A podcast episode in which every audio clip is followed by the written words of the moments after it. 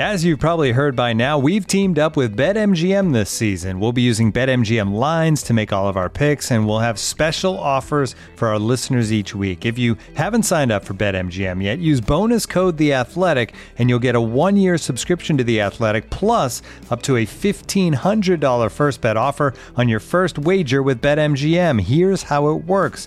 Download the BetMGM app and sign up using bonus code The Athletic. Make your first deposit of at least $10. Place your first bet on any game and claim your voucher for a one year subscription to The Athletic.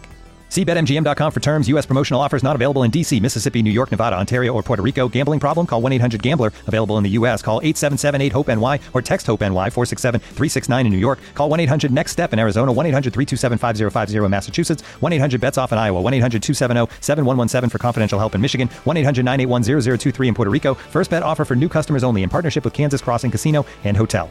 Don't forget, if you haven't signed up for BetMGM yet, use bonus code The Athletic, and you'll get a one-year subscription to The Athletic, plus up to a $1,500 first bet offer on your first wager.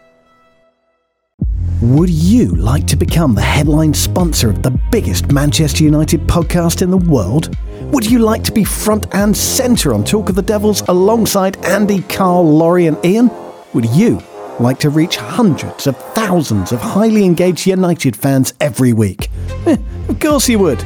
Well, your brand can advertise with us now. Our skilled and charming commercial team are waiting to hear from you. Contact partnerships at theathletic.com. That's partnerships at theathletic.com. The Athletic.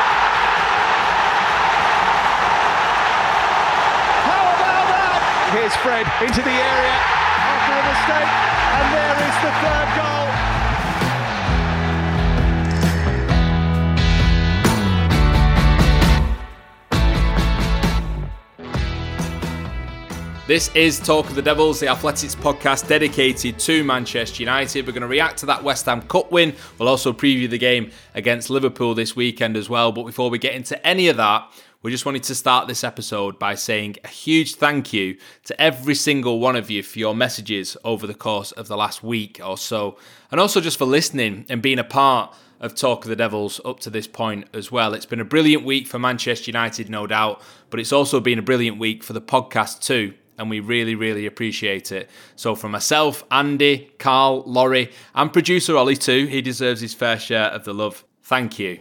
And spread the word. Tell your friends. Get them listening to Talk of the Devils. Let's keep pushing. Right, Andy Mitten's with us, Carl Anka's with us. And gentlemen, the last time I saw you, you were walking off into the darkness at Wembley, heading for the fabled Mama Shelter. How was it? We weren't both heading to the Mama Shelter. we walked off, we got on a tube at Wembley Park, and Carl and I were the only Manchester United fans on the tube. It was full of Geordies. And I heard behind me, Whoa, man, look at them shoes. Where was the guy from? Just outside Newcastle, actually. That's why there's a slight tinge on the accent. They were looking at Carl's shoes like it was the Angel of the North or that lighthouse in Tynemouth at the, the edge of the River Tyne. Carl and I both spoke to Geordies right away into central London. I've got to say, they were absolutely sound, the people I spoke to. Really switched on football fans. Did they like your shoes? I, I did look round when we got off near Liverpool Street, where Carl knew half, half the station staff. And there was just this Geordie who probably had taken a couple of beers and he was just looking at Carl's socks. And his, his brain was like trying to take it in.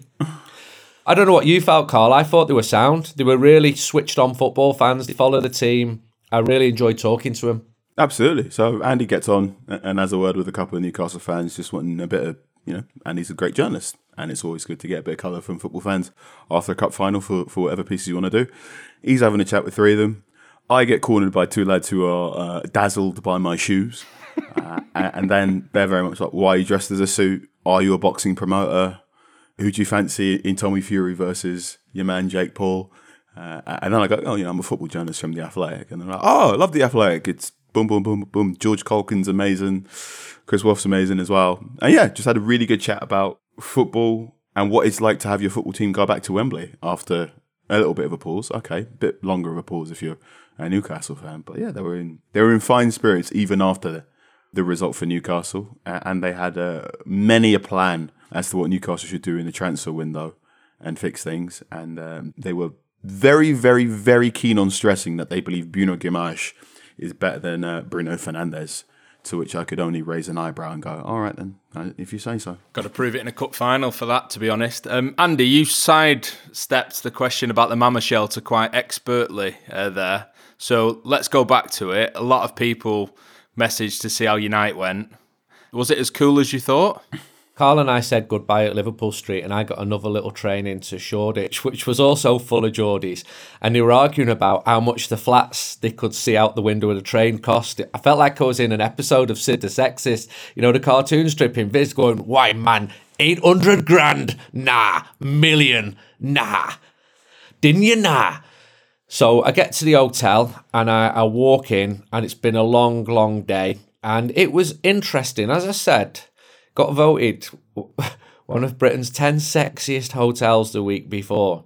So I had to have a little sit down in reception because there was uh, several things on sale which um, you, you, you could Carl put this better than me. I told you what I saw when I went in there. You could buy pleasure. Uh, romance options, I think, is the best way. Romance options. That's a better way of putting it. Yeah romance options. Yeah, th- it was for very open-minded people in that reception, and all I wanted was a pint to check in, and I was still writing, writing non-stop, and I just sat down and had a pint, and I just wanted a pint by myself, and then four lads, Manchester United fans from Chester Street, so I think that I think you class that as Geordies, uh, famous for being the home of Bryan Robson and uh, Prefab Sprout, well near there, and I just spoke to them and they told me about their day out and I went to bed and obviously the hotel was very sensual, but I just I had six hours sleep and was up the next morning walking through Bethnal Green. So you had a good sleep. I, I had I had a good six hours, but I think I was running on adrenaline. I had a seven a.m. deadline. It was non-stop, but my overriding feeling was I was absolutely buzzing because Manchester United had won won a trophy. Had a really good day on Sunday. Totally different to most of my mates because they ate the beers all day and we were obviously working. But I, I loved it and took a few days to come down off the high. In fact, going into the West Ham Cup game, I was still tired from Sunday and I'd not even played a game of football. So you could feel maybe maybe why they were deflated. I spoke to a, mate of mine, Ant, who you know, Ian, and he said when he got back to Manchester, he felt he'd been hit by a spade. he'd just been on it all day. He said he felt like death warmed up on the Monday after the match, and there were probably a few sore heads on on Monday from the Manchester United fans who went to Wembley. Yeah, they all needed a bit of solo time in the Mama shelter to recuperate, certainly, didn't they? No wonder Andy was buzzing after that. Emphasis on buzzing. Um, right, let's talk about the West Ham game, like you mentioned. Before the match, actually, there was a lovely presentation to Casemiro and Mary Earps for getting in the FIFA best, uh, the men's and, and women's equivalent as well. But Mary Earps, Carl, what a fantastic speech she gave as well um, at the award ceremony. This is for anyone who has ever been in a dark place. Just know that there's light at the end of the tunnel. Keep going. You can achieve anything that you set your mind to. Wow. Congratulations, Mary. She said, uh, Sometimes success looks like this collecting trophies. Sometimes it's just waking up and putting one step in front of the other. There's only one of you in the world, and that's more than good enough. Be unapologetically yourself. Boom. She is a remarkable football player, and Manchester United are very grateful to have her. So signed from Wolfsburg, incredible Euros as the goalkeeper there, uh, and has been a key part of Marc Skinner's slow climb to this maybe possibly title race that we're seeing in the Women's Super League as well. Just uh, a remarkable representative of Manchester United and Manchester United's teams. And uh, yeah, it was a very quick presentation with her walking out uh, in her uh, civilian gear and Casemiro in his tracksuit bottoms, because they had to also you know parade the Carabao Cup, and also Sir Alex Ferguson had to give David De Gea a hug for 181 hard work, clean sheets. But Enjoying yourself. It is hard work. Yeah. It's good. It's good when you're at the top now, isn't it? Um, but yeah, absolutely. Thank you to Mary Earps for everything she said and everything she's done for Man United women's team. It was a brilliant speech, and I think it applies to everyone. At times, life can be very tough, and she talked about being in a dark place. And you know, I've been in one the night before, room two four three at a mama shelter, so it was nice to see that the following day. But I get the sentiment of what she was saying: never give up, be true to yourself, and good that she's getting the award. Casemiro as well. Lots of awards flying about at the moment. Yeah, lots of awards and lots of success, like you mentioned, Carl, for Manchester United, including making it through to the quarterfinals of the FA Cup. Um, we say often that Erik Ten Hag doesn't rotate much, but was it six changes in the end for the, for the game? It was needed certainly after all the excitement of of Barca and Newcastle, um, but it did make for a quite laboured performance at times. Is that fair? Six, changes in the starting eleven from that of the League Cup final. Yeah, it was a very lethargic first half. It was uh, a hint of the 2019s. So you had your old, your old problems in terms of ball progression. The central midfield partnership with Scott McTominay and Marcel Sabitzer didn't quite work. And Garnacho, because Garnacho and Antony both want to cut inside, and Wout Weghorst isn't the quickest, there was just sort of a, a clog in and around certain areas of the penalty, uh, or in the penalty box as well. So that needs to get sorted out. I think from now on, Ten Hag will probably play at least two of Luke Shaw, Lisandro Martinez, and Casemiro whenever possible. Luke Shaw couldn't play because he has a small injury. Uh, I believe he had ice on his shin after Sunday. But if those three are in there, then you should be able to get the ball from A to B pretty good. When those three aren't in the starting lineup, then it gets a bit uncomfortable. Yeah, that's an issue for United, isn't it? Because the, the number of games is remarkable. It's in your article, Carl, that's on the Athletic. Just just how challenging this period has been for Manchester United with all the different competitions. They've played more matches than anyone. They've won more matches than anyone, which is which is the best thing to know, Andy. Um, but it you do worry that it might catch up with them at some point. But the way they finished that match, there's no sign of it just yet. I was worried watching that game because I thought for, for 70 minutes, Manchester United looked like it was after the Lord Mayor's show and we were going out the FA Cup. And I was thinking this will be the second time in, in, in two seasons that West Ham have knocked Manchester United out of a domestic cup competition at Old Trafford. I was really impressed by West Ham, actually. When you're making that many changes, it's very difficult to keep up the momentum. So you look, can look at it two ways. The players who do get a chance should seize the opportunity, but players will tell you you can't just switch a button and expect to be playing with the confidence of someone who's playing every week in a in a winning machine. It's not a machine when you take out that many parts of it. And I was- disappointed with the way several of the players played in the first half, but to the credit, those late surges as Manchester United pushed for an equaliser was reminiscent of great teams of the past. And to score those three goals in the last 13 or 14 minutes, a couple of magical moments. Garnacho was the best, he was probably man of the match. I thought Casemiro made a big difference when he came on. You just see right there how much of a an upgrade with respect to the other players he is. But with respect to the other players, the, the two loan signings have been needed because there are so many matches. You need them to come in and do the part and to work hard because if not, Manchester United would have probably looked even more drained. You're going into that game after Barcelona, after the, the uh, victory at Wembley. You've got to think about the small matter of Liverpool at the weekend. It is non stop, and Erik Ten Hag probably made more changes for that match than any other game. And I was thinking, we're not getting away with this. But then I looked at Manchester United's home form. It is absolutely incredible. Since that uh, defeat, weird defeat, weird penalty, weird night. The Queen had died a few hours earlier against Real Sociedad in uh, in September. I've never seen home form like it. Just win, win, win, win. Little draw against Newcastle, who deserved it. Leeds United uh, got the draw as well. But th- there are a couple of trends. You know, Barcelona went ahead at Old Trafford. West Ham went ahead at Old Trafford. So Manchester United are surging back, scoring quite a lot of goals. Buzzing we went through, obviously drawn at home in the next round, par for the course. Fulham.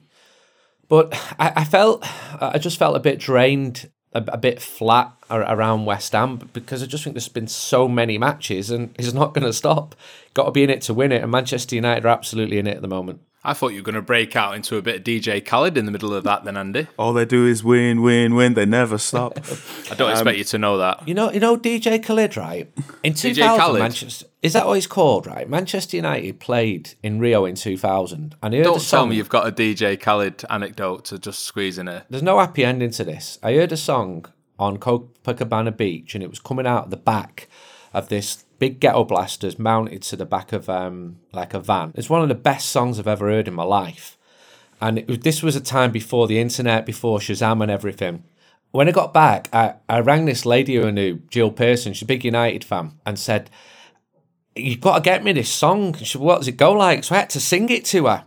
All I knew was DJ Khaled, and I've never heard it to this day. DJ Khaled. Khaled. Is it Khaled or Khaled? He says his name. Was on... he around in 2000? No, he, he says his name on every song. DJ Khaled. All he does is Maybe there's an artist called Khaled. Maybe. It was. Well, I can still remember the song. What was it? That's how good it was. What was the song? I'm not going to sing it. I mean, you have no, to I'm now. not going to sing it. The listeners will get it for you. Nah, I can't. I, can't, I, I know they will. Let me just try and find it somehow. But yeah, I, I had it in my mind. It was Khalid. I'll give you a moment to think about that. Um, oh, you, you can't set me up. Why you think about that, Andy? I will say when it when Alan Shearer pulled the ball out of the hat and said Manchester United will be at home in the FA Cup quarter final. I got a lot of tweets saying get Andy Mitten to work out the odds of this happening for the tenth time in a row. Yeah, it's the tenth time. I, I ain't no mathematician. Trust me. So there's a bit of a sub argument going on between people who know the stuff, and I'm not one of them. Whether it the odds are 1,023 to 1 of it happening or 1,024 of it happening. I've got bookmakers telling me one thing, I've got mathematicians telling me another. There's some really, really intelligent Manchester United fans. They probably don't know how to buy a tin of beans in a shop, but they can work out these really complex, well, complex to me. But it's mad, isn't it? 10 consecutive home draws. If United now continue in the Europa League, I, I can't remember what the exact figure was, but they will have almost played as many cup games at Old Trafford this season as they have played league games, uh, which just seems absolutely crazy uh, that, that that can happen, especially with the extra game of the last. Um, I was going to call it the last 32. It was the playoff round, wasn't it, of the Europa League? That seems to change every year.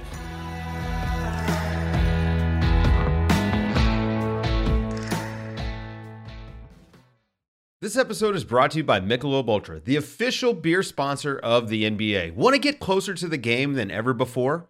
Michelob Ultra Courtside is giving fans the chance to win exclusive NBA prizes and experiences like official gear, courtside seats to an NBA game, and more. Head over to michelobultra.com slash courtside to learn more.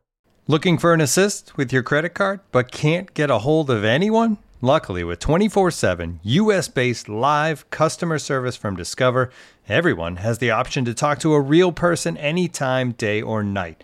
Yep, you heard that right. You can talk to a real human in customer service at any time. Sounds like a real game changer if you ask us. Make the right call and get the service you deserve with Discover. Limitations apply. See terms at discover.com/slash credit card.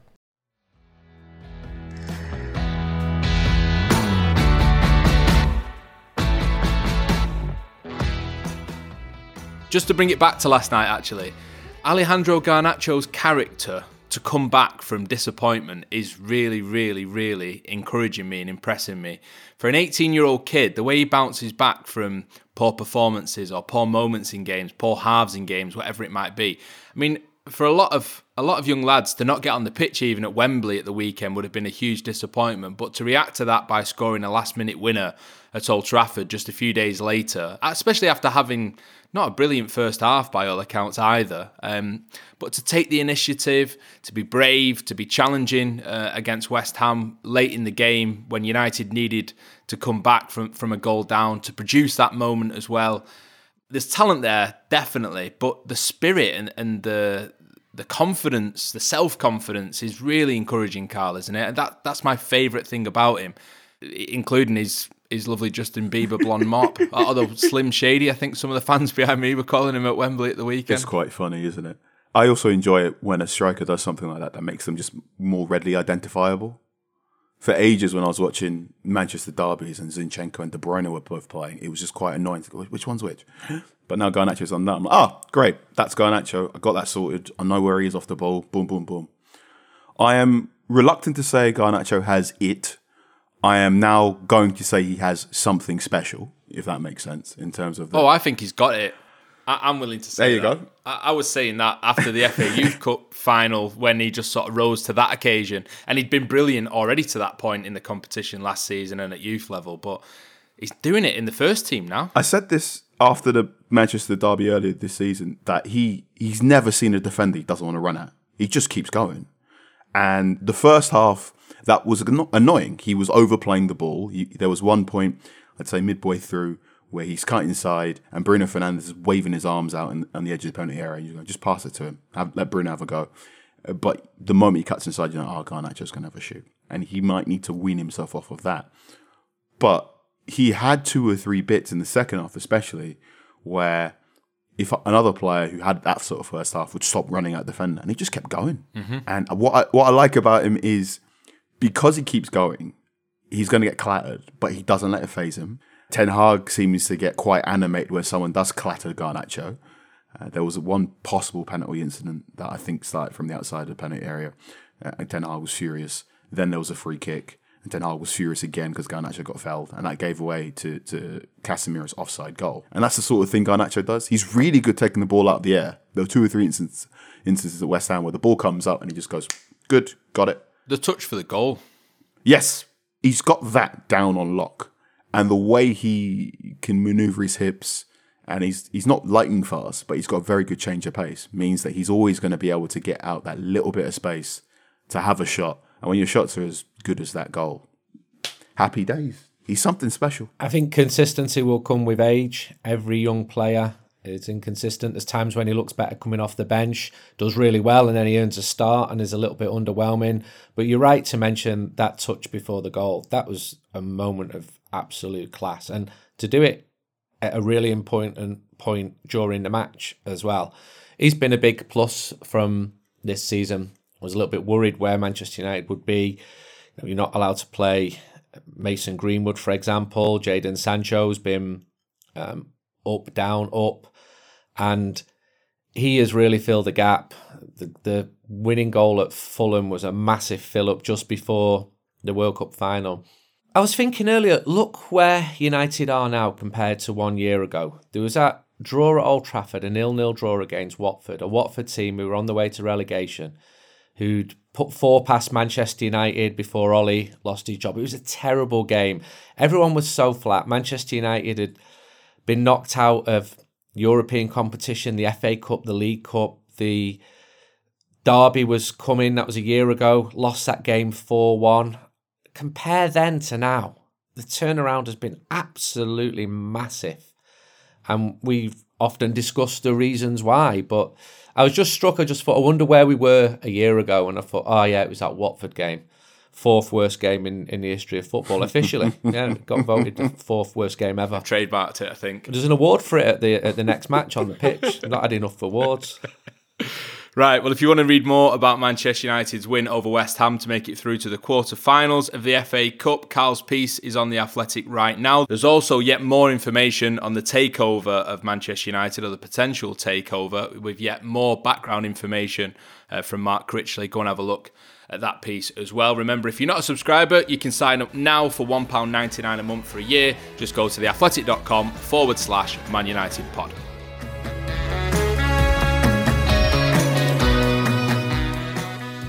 Right then, as if we've not had enough excitement over the last week or so, we're now going to Anfield, or Manchester United are at least, to face Liverpool, and a Liverpool team who are not exactly in the best of moments either, although they may have recovered a little bit just in time for our visit. But let's preview the game then on Sunday. Um, Carl, how are you feeling about this? I'm not supposed to say you, I'm confident.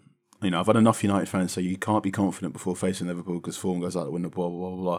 But Are you confident? Yeah, What gives you the confidence? I, that power triangle of Casemiro, Rafael Varane, and Alessandro Martinez gives me strength in a way that I look at Liverpool, in particular in their midfield, and how they get the ball from A to B, and I just think Casemiro and another football player should give them a good old battle. And also, you know, I mean, Fred's scoring goals now, and as Ole Gunnar Solskjaer said, if Fred can score, anyone can score. Yeah, he's not quite the figure of fun that he was in the goal scoring stakes, is he now? With his numbers the best, I think, for nine Six seasons goals. or ten seasons, maybe. Six goals since the return of the World Cup. That's crazy, the, the isn't pro- it? The problem is there's no Stretford end at Anfield. That's where he scores. It's true. Or the Stret Stret Fred end, as somebody said to me. Oh, nice. Which I quite like. good work. Or, or if Fred scored at, at the Kop, wow. I, I'm been scarred by too many visits to Anfield where I just don't think Manchester United will win. Last year was horrific studying that away end. Liverpool scored four. Manchester United held out for about three and a half minutes at the start of the match. I think that was the lowest moment for me of mm. last season. I think the away defeat was even worse than the home defeat, actually, just because you, you, just sort of expected it, really, didn't you? The City home game as well was bad, but the, the, Liverpool away game, it was like lambs to the slaughter. It was awful, and they were good, and I thought that they would be competing for the title this year. I'm I'm really surprised that they're not. That they're they're ten points behind Manchester United. I still check where they are in the league table. I'll be honest, because I know that there's a lot of good players there. I know they've got a good manager. And even every time they win a game, I go, "Oof, that, that means they only have to they're only 10 points behind Manchester United, but that victory at Old Trafford in August was hugely significant. It was needed because United had a terrible start to the season. It was needed because it was against Liverpool. It's a big surprise.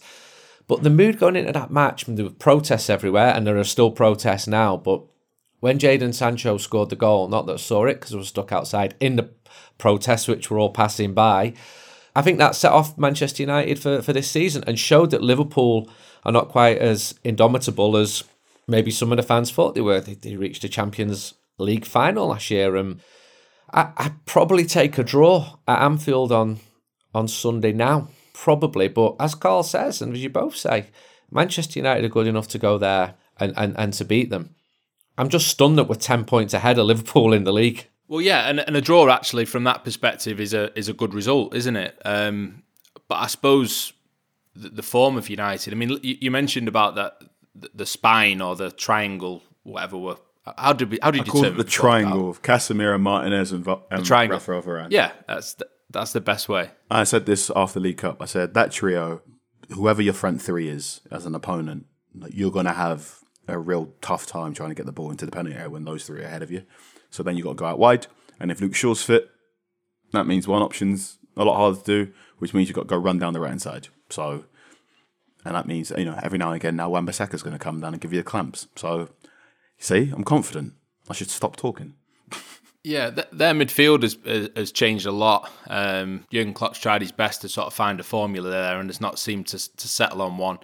Um, it was a totally different midfield last night against Wolves than it was against Crystal Palace. So it'll be interesting to see who selects there. Another interesting aspect to this, Andy, as well, it, it's buried in the narrative of, of everything, really. But Liverpool have potentially got two players in the front line against Manchester United who could have been lining up on the opposite side if things had been a little bit different this weekend. Darwin Nunez, who I'm still convinced is going to be really good, but he just seems to be missing that last bit where he he puts the ball in the back of the net. But he's he's had some brilliant moments for Liverpool so far this season. Let's hope he doesn't produce one of those on Sunday. And Cody Gakpo as well, who's had a, a quiet start to life in English football. Um, he scored a couple of goals recently and, and improved from what he was showing at the start. But that is an interesting dynamic, isn't it? Th- these two going up against United. Ruud van Nistelrooy might have something to say about it.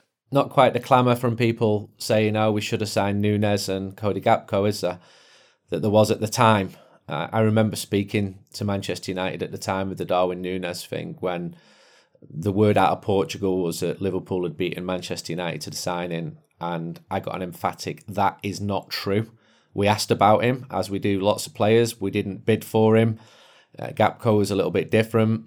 Liverpool stats are remarkably similar to Manchester United in terms of goals scored and against in the league. United have scored 41, Liverpool have scored 40. United have conceded 28. Liverpool have conceded 28. That's so that's really surprising, isn't it? I know. It helps when you put nine past Bournemouth, though.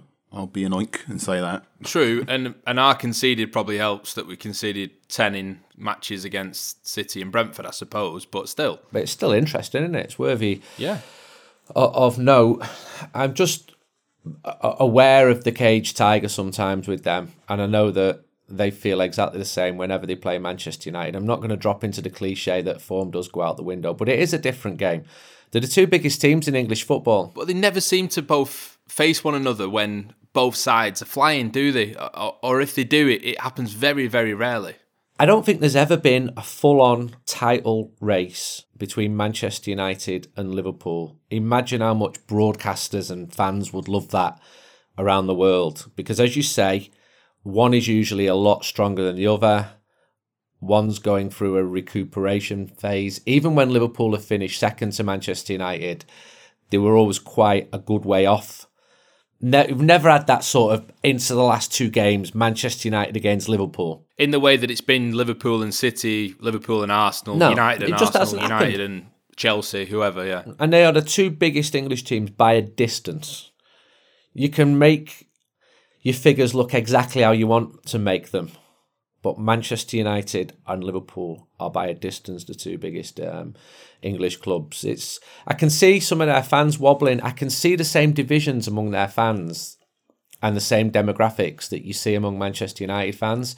You see people calling their owners out, and I see a lot of people I'd class as hardcore Liverpool fans going, "Wait a minute, wait a minute. The last five years have been absolutely brilliant." Don't be so impatient. So there's lots of side issues there. I see online cranks trying to organise protests outside Anfield on the Walton Breck Road, but they've got no standing or traction in real life, and no one turns up at these protests. So it's an interesting time for them. And the United fans will be standing in a stand where, if you look above, you'll see a massive new stand going above the Anfield Road. That's going to boost the capacity up to 61,000. They've done a lot right in terms of developing the ground. I know they took time to do it, but I think they're a well positioned club. I mean, Klopp's have not having a great season, and I was stunned to see Real Madrid score five at Anfield. Found it hilarious. Sorry, but we've been there. We've been there very recently. Oh, it'd be great if Manchester United could win there. It'd be absolutely brilliant. Yeah, yeah, I totally agree with with, with Andy. This Liverpool are in that transitional season. I don't think they, they expected it, but anyone writing them off and saying they're not going to be there or thereabouts in the top four, there or thereabouts in the Champions League, um, in the title race next season, bit hasty. Um, I, th- I think Jurgen Klopp is still a spectacular football manager. I think everyone at Liverpool understands where their area of weakness is, and they have ideas as to how to fix that.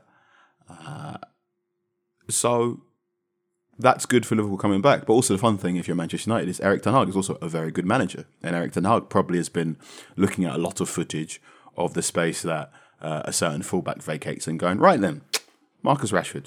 Here's how you run into that and get yourself a goal, just like in 2018. So I'm looking forward to it. Uh, the thought Andy just said there about a Liverpool Manchester United title race week to week, that would make me quite nervous and nauseous if that ever happened. You ever have those games where you're going, oh, that'd be quite nice, and you think about it, oh no, I wouldn't want. Uh, you know, the, the idea of a Manchester United Liverpool Champions League final would make me quite sick in the in the in the lead up to it. I'd be so nervous. I have to admit, uh, I was listening to the radio earlier on, and they were talking about the prospect of an all Manchester FA Cup final, oh. and even that didn't make me feel very good. No. Um, I've got sort of bad memories of the 2011 semi final at Wembley and everything that happened from that point almost. Um, yeah. Th- there is something about not wanting to go head to head with your biggest rivals in big games like that. It gives you the shakes because you can't enjoy it. And even when you win, all you can do is just have like a big exhale, like, fine, glad that's over. No, a United City FA Cup final, they'll probably move it to Old Trafford. Because United play all the game, but nah, and, and you, you're right to mention that game in 2011. Berbatov's missing that, but I can remember just being on Wembley Way before the match, and there's a lot of you know ill feeling between two sets of fans. Liverpool being absolutely dreadful started to cost me money. And that's a concern to my family in putting food on the table because I was booked to go to Madrid for the second leg of the game. Right. Everything was planned, absolutely want you there. They cancelled you? They cancelled me. Like, we don't need you. The tie's over. So them protests, I'm I'm going to organise my own protest at Anfield on Sunday. them scoring five I was actually watching the game in a Catalan radio station because it was a couple of nights before United Barca last week, and he invited me in. And just to see Catalans watching Real Madrid absolutely batter Liverpool was really interesting because I wanted the opposite to happen. And they were like, oh no, Madrid are good. Oh no, Madrid are really good. Oh no, we're playing them three times this month. And I'm like laughing along because Liverpool are getting hammered. And then the next day, yeah, we're, we're probably not going to need you to go to the Bernabeu. oh no, gutted. Are Liverpool that bad that I don't even know need to go and cover him? But I'll go to Real Betis the day after. There's a silver lining. That's not bad, is it? I heard more than one Barcelona fan watch that game and watch Real Madrid play really good, and they had the same thought. Oh God, no! We've got a Clasico and Real Madrid are in good form. And then I heard one other Barcelona fan say, actually, in a Clasico, it's more advantageous to be the underdog. Uh, so there you go. No matter what derby it is, you believe in momentum and reverse momentum as well.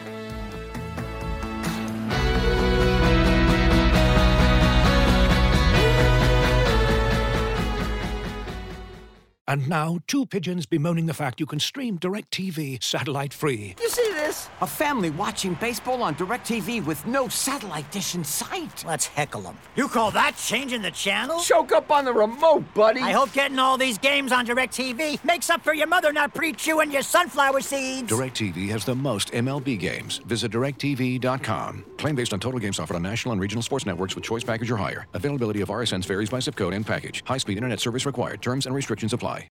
Victorinox, the makers of the original Swiss Army knife, have been a reliable companion for life's everyday challenges, mastering functionality, innovation, iconic design, and uncompromising quality with its products.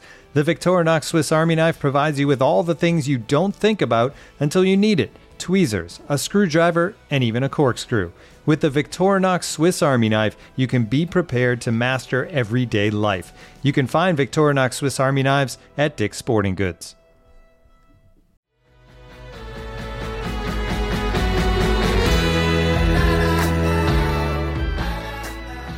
Just one last thing to reflect on them with Liverpool.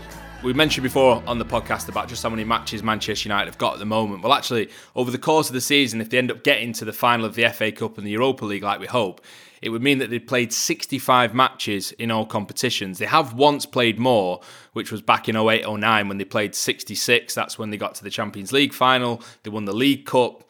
Uh, they also played in the Club World Cup and the Super Cup, which is why that number was so big. But in terms of a cautionary tale, Liverpool played in 63 matches last season. They won the League Cup, they won the FA Cup, they got beaten in the final of the Champions League, but it seemed to have a big effect on the squad heading into this season. And on Jurgen Klopp as well, Carl. Is it a bit of a warning that for United to be careful what you wish for? A little bit. Um, you know, it's not just United fans, but also Ajax fans going, I told you, Ten Hag really doesn't like rotating. But I think what's happened, what happened with Liverpool last season was not only they played loads of football, but their core of players had also reached their sort of late twenties, apex and whatnot, playing high press and heavy metal football. Fabinho in particular got a really big got an injury in May. and When he came back, he looked a shadow of himself and hasn't really kicked on since. Are you saying it's just an excuse then, Carl? I no, I think Liverpool played a lot of football and also have absolutely rotten luck in terms of injuries, and that's what did them at the service. Whereas I can't see United playing sixty plus games, losing one of the best players in their front three, also losing all their central midfielders also having their best centre defender get injured, and then also have a problem with their fullbacks. Touch wood. Yes, thank you for doing that. I think it's a fair point, Ian. Uh, I, I think that this Manchester United team is not fully completed. I think the manager would, would say that in private. I remember speaking to somebody after the Barcelona um, away draw, and the person saying to me, "Yeah, yeah, we've, we've still got some way to go in terms of you know we still need three or four players." And I just wonder if an injury to somebody like Casemiro, I think we saw evidence of that in the first half against West Ham. Manchester United are significantly weaker. There's still a lot of football left to play. If you look at the league table, we've still only played 24 matches. And got all these Europa League matches, hopefully, if we get through against uh, Real Betis. Best case scenario, when's Christian Eriksen back? April. I remember that was the, the yeah, date yeah. given at the time. End of April. End of April. Well, this season goes on until June. The FA Cup finals in June this year. So, you know, it, it, it could come on against City, score the header in the last minute, he's going to be well into June when that actually happens. Erik Ten Hag is, is, if anything, overachieving. Fourth place in a trophy will do me for this season, but of course, I'm a football fan, I'm an idiot, and you want even more and more and more. Want to be at the FA Cup final to see Eriksen come back to score the header against Manchester City. Want to be in Budapest. Still haven't totally given up on the league title. Not again. well, well, yeah. 10% chance of it happening. You're saying there's a chance. There's a chance. Carl? Uh, before we wrap up, I was just going to say a nice thing about Wout Weghorst because Oh, yeah. why not? He, he he got what I called I called it a copper hat trick in the initial edit of the piece I did today on, on West Ham. So forced the header that scored the own goal to get United's first goal. His block shot led to Garnacho getting the second, and it was his pressing that led to Fred getting the third.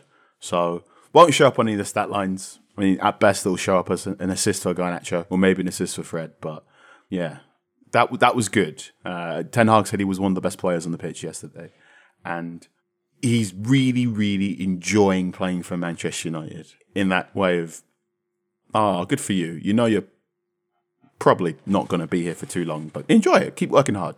Nice work. The first question to Wout Weghorst on Sunday was, could you have foreseen this two months ago?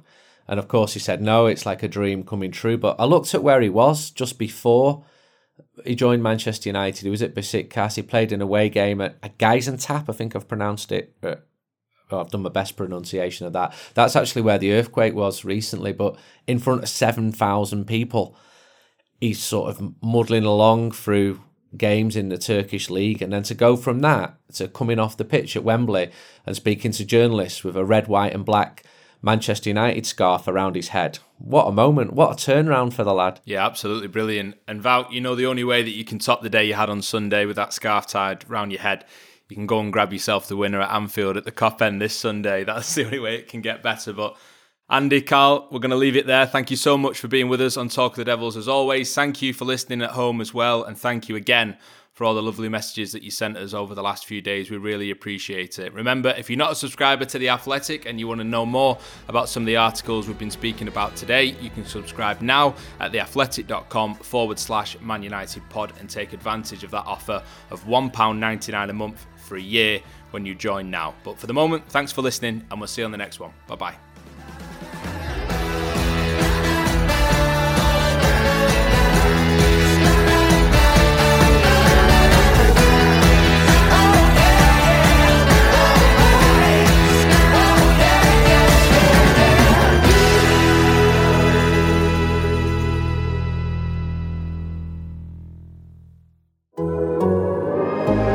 Athletic.